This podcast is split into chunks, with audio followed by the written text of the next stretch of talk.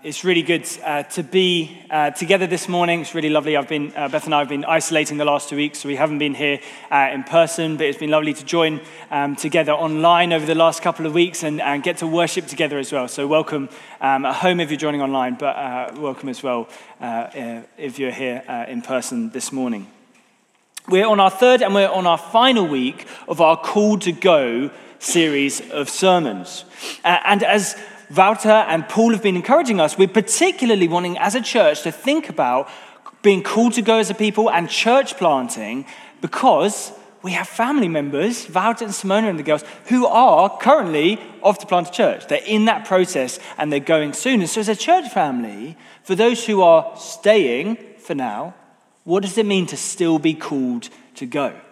And that's what we've been looking at for the last few weeks. And this morning, as we finish, I want to look together as a church about the privilege of partnering in mission. That actually, the way the Bible describes partnering across the globe as a global church, that it is a privilege for each one of us. And so that is what we're going to see this morning. So, what we're going to do uh, is we're going to read a verse, just one verse, uh, we'll read a little bit around it, but we'll really focus on one verse in 2 Corinthians chapter 8. We're just going to park out there uh, and we're going to slowly walk through it and see all that we can learn. And so I'll read it in a second. Uh, but let's have a bit of background to the second letter to the Corinthians. So the Apostle Paul wrote this letter to a church in Corinth. Uh, which is in Greece. And he knew the church really well. He loved this church. In Acts 18, you can see that he spent over a year, over a year of his life, with this church family. We know that he wrote multiple letters to them, two of which we have in our Bible. That's what we call 1st and 2nd Corinthians. And so Paul has a long history with this church family.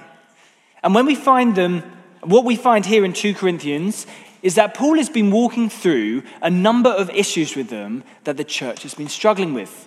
They'd been led astray by people calling themselves apostles, they were false apostles, and Paul, in this letter, had been slowly helping them come back to the true gospel. So we won't dive into all that that meant because then we would just be diving into all the intricacies of the wonderful second letter to the Corinthians. But what's important to note about that is in chapters 8 and 9 of this letter, Paul is helping the church who has gone astray to come back, particularly with regard to partnering with churches on mission.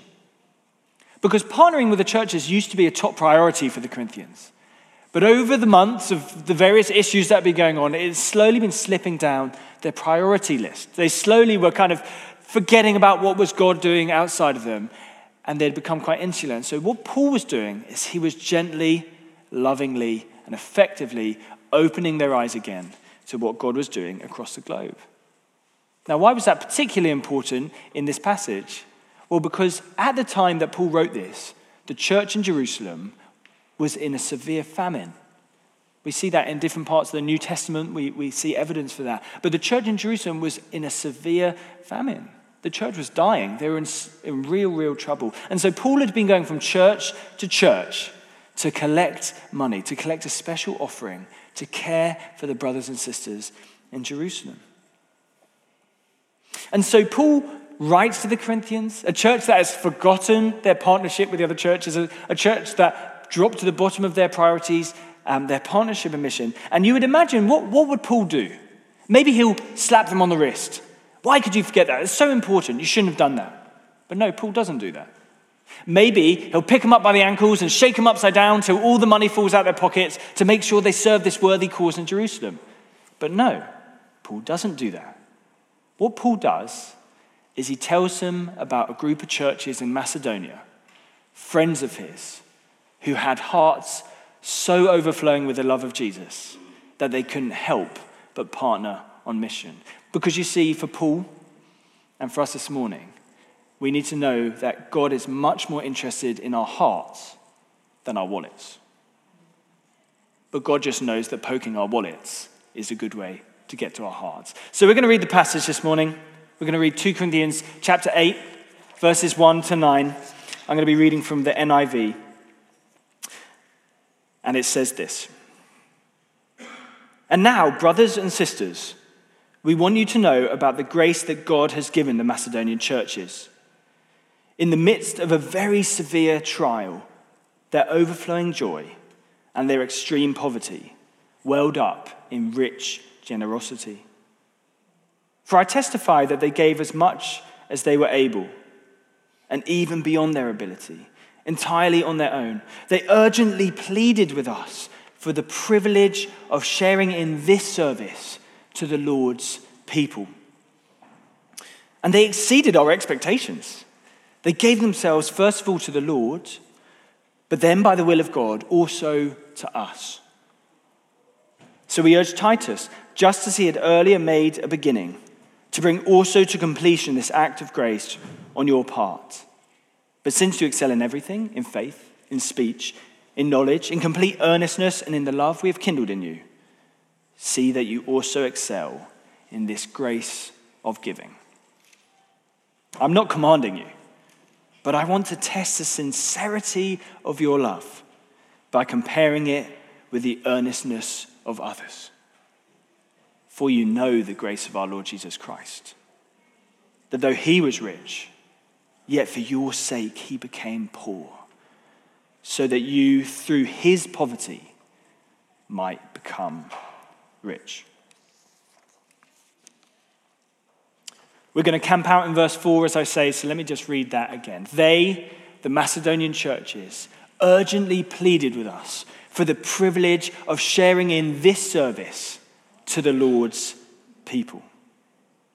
We're going to go kind of word by word or phrase by phrase now through that verse and let God shape our hearts. So, where do we start? Verse 4. What's the first thing that this verse says? It says, They, the Macedonian churches, urgently pleaded.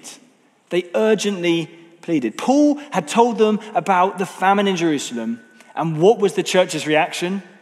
They were desperate to be part of helping them.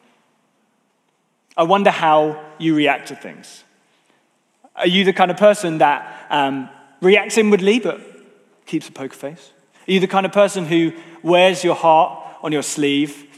I'm quite a typical Englishman. I, um, I know there are many cultures in the room, so maybe, maybe it's not true of all English people, but maybe it is. But, but I react inwardly, but I keep a poker face. I remember when I was um, a teenager, uh, one of my good friends, uh, I was around at his house, and his mum very kindly said, Would you like to stay for dinner? Great, free food, being fed, it's a wonderful thing. And then she said to me, We're having quiche. Now, I don't have anything against quiche in principle, but I wasn't a big fan of eggs. Now, I've grown up and I quite like quiche now, but at the time I was not a fan of eggs. And so in my heart, I thought, oh my goodness, I have to get out of this. Maybe I can faint or something, so I have to go home. But outwardly, oh yeah, oh lovely, lovely, that would be lovely. I don't know how you react to things. Maybe you're not as British as I am. Maybe when you get the bill for your annual service on the car, you immediately pull your hair out and say, How much do you really say that is?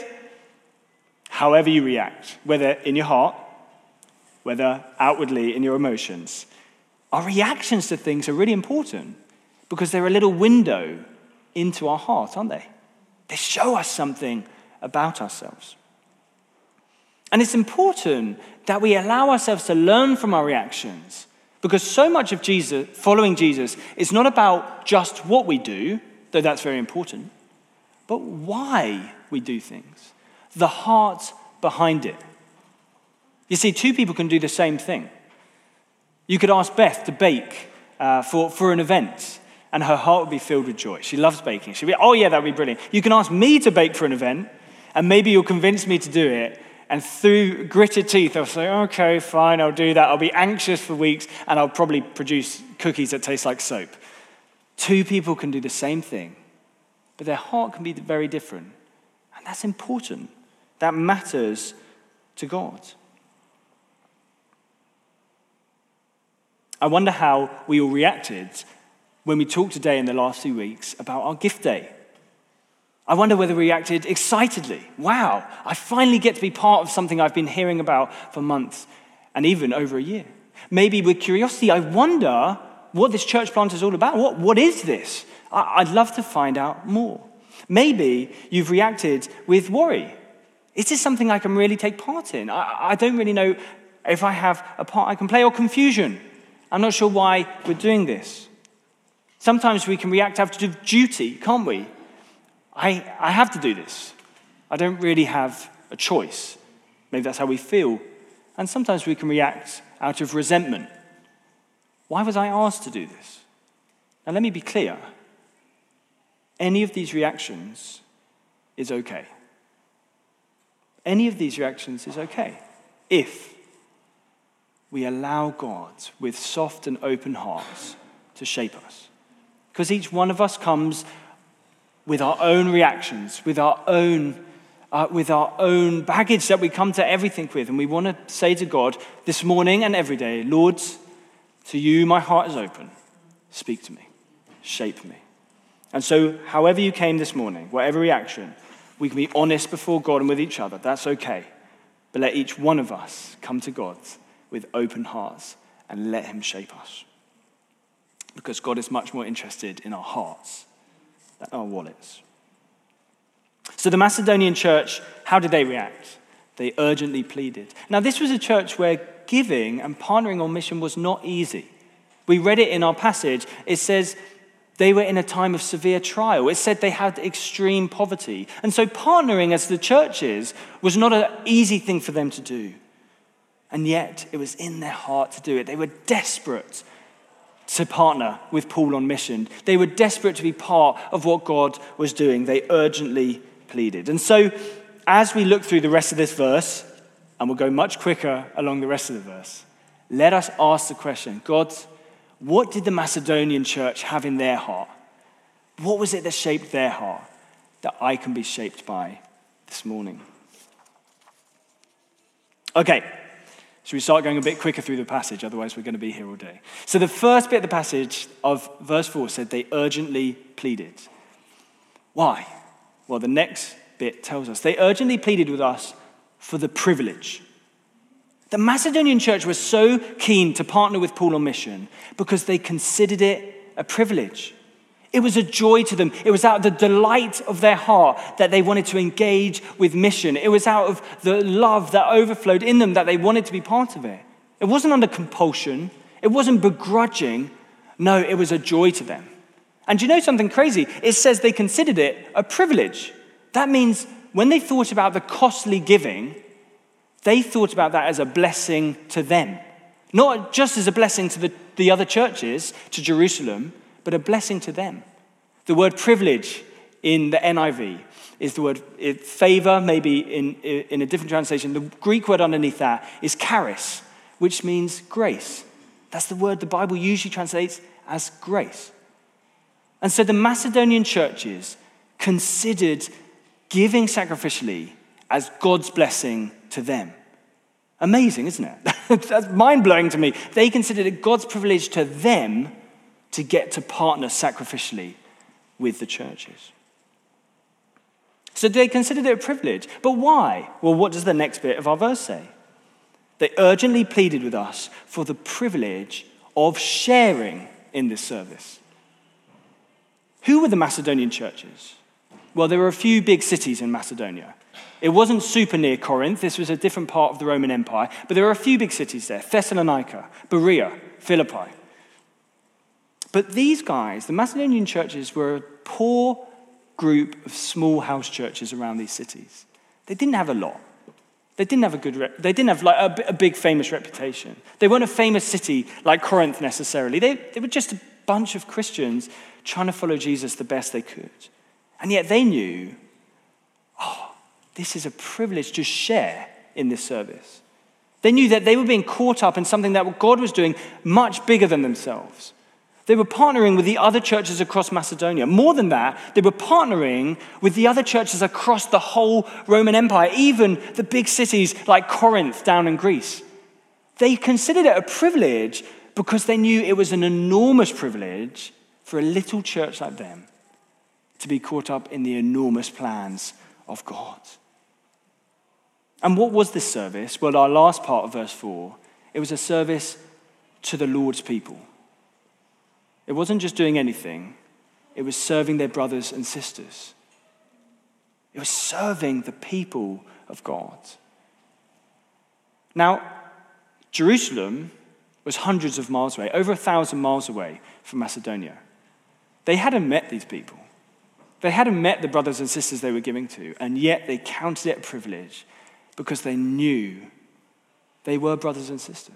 They were God's people. So no matter that they hadn't met them, they knew they were God's people. So why were they keen to partner with Paul? Because they counted it a privilege. When we talk about church planting, it can feel quite far off. Maybe you've been down to Cambridge, where Beth and I came from, for an enough prayer meeting. Maybe you joined the RM Online uh, video to hear about a number of churches on, on YouTube. Maybe um, you've been to the church in Ipswich or Norwich on a lead training day or for a conference. That'll be true of some of us, but not all of us. And, and even with those churches in Cambridgeshire and Norfolk, they're right on our border. Some of us feel really close because we know people there, and some of us feel distant. So then, as we start to talk about what relational mission, which is our family of churches that we at Life Church are part of, when we start to talk about churches and planting churches in places like Lille, places like Nijmegen in Holland, places like uh, Brussels, and then even further afield, out of Europe, places like Seoul in South Korea and Nagoya in Japan, and, and even Liverpool in the other side of this country, these far afield places. Sorry. Um, we can feel is this something I can really be part of? Or is this something just so distant and so alien from me that, why it doesn't affect my life? We have the opportunity, Life Church, to be like the Macedonians. We can say, no, what God is doing there, we got to be part of. What God is doing across the churches, I got to be part of because I gave money on the gift day for Nijmegen.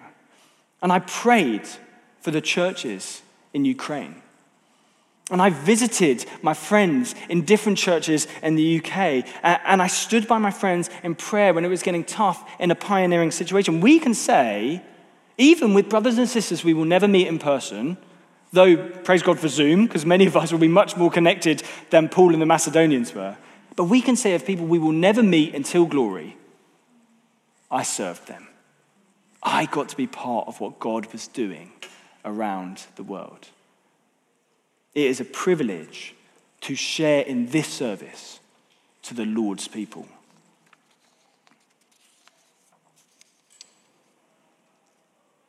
But I think we mustn't forget that this was a very trying time for the churches in Macedonia. This was not a fun, light-hearted thing for them to do. Partnering in mission with others, back then and today, is not easy. You see, the Macedonian church was in a very difficult position themselves. We read in 8 verse 2, they were in the middle of a severe trial, it says. In verse 3, we hear they are themselves extremely poor. It was not easy for them to partner in mission with Paul and the churches. And the mission was not a light-hearted and fun thing. They weren't fundraising for, for, for, for a trampoline or something. There was a famine in Jerusalem. This was a serious and a sobering thing that was going on. It was urgent. Many of us have been sobered and horrified by what has been happening in Ukraine over the last weeks. And I think the elders and I have been very moved by a number of messages from different people in the church family to us saying we must do something as a church family. And I know that many of you have given personally, financially, to different initiatives in Ukraine. I know many of you are praying daily for what is happening in that nation. I know many of you are joining the morning prayer meeting that we do across the churches for that nation. And we just got to realize that these are dark days for the churches. These are not easy times. And sadly, for the last 2,000 years and until Jesus comes again, we will be living in one way or another in dark days for the churches. And so, in days like this, how do we keep a joy and that sense of privilege in partnering in mission. Because I don't know about you, but it's so easy to become apathetic. Some things are in the news today, but tomorrow they're gone. Wouter and Simona are right here this morning, but in a year's time, they, they, they won't be here physically. And it can be easy to fall into apathy. Oh, does it? Doesn't matter anymore. Or maybe not apathy, maybe hopelessness. Maybe we look at situations around the world, we're praying for things that we've been praying for for, for five years, 10 years, 20 years, and we think nothing's changed. The issues are still there or worse. It can be easy to fall into hopelessness. So, how, as Christians, especially as we think about partnering with the global church of God, partnering with other uh, churches around the world, how do we not fall into those traps of apathy or hopelessness? Well, it's the Sunday school answer. But Jesus is the one who changes how we approach this. Because what did the Macedonians have? What was the thing that really welled up in their hearts to make them desperate to join and partner on mission? It was what verse 9 tells us. For they knew the grace of our Lord Jesus Christ, that though he was rich, yet for your sake he became poor, so that you through his poverty might become rich. They knew that the Lord Jesus even though he was God himself, glorious in splendor and majesty, had come down to earth. He had given up his position and come down to earth. More than that, he even gave his life in a brutal and violent death. More than that, he took on himself the sin and the shame of all of us. Jesus himself, though rich, came to great poverty. Why? So that we might become rich so that we might have forgiveness of our sins, that we might have a restored relationship first with the Father and then with one another, so that we might have the privilege of eternal life.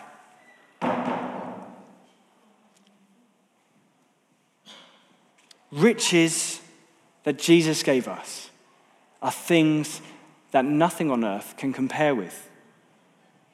You see, there is no bank balance that can restore what Jesus offers us. There is no family security.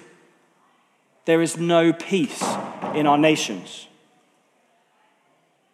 And you see, the riches that Jesus offers us, nothing can take away. No financial crash, no war, no famine, no death.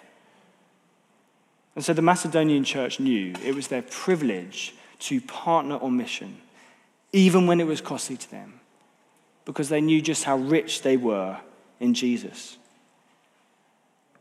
And so, as we end, I want to ask us again where are our hearts this morning? Because as we think about all the practical ways that we want to partner with Plant Nijmegen, as we think about the gift day and what we can give, as we think about the fact that as a church, we've already given Wouter and Simona away, that's a costly thing to us as a family. As we think about the prayer and the time that we can give, before all of those things, we need to know the generosity of Christ to us. Because if we don't know that Jesus offers us something that nothing in the world can offer us, and if we don't know that what Jesus offers us, nothing on earth can take away, then we will never know the joy of partnering with Him in his generosity because we cannot outgive the giver. I want to respond uh, in, in three simple ways. Firstly, do you know for yourself the generosity of Jesus? Do you know deep in your heart the riches that Jesus offers you? Because if you don't and you want to, Jesus offers them freely to you.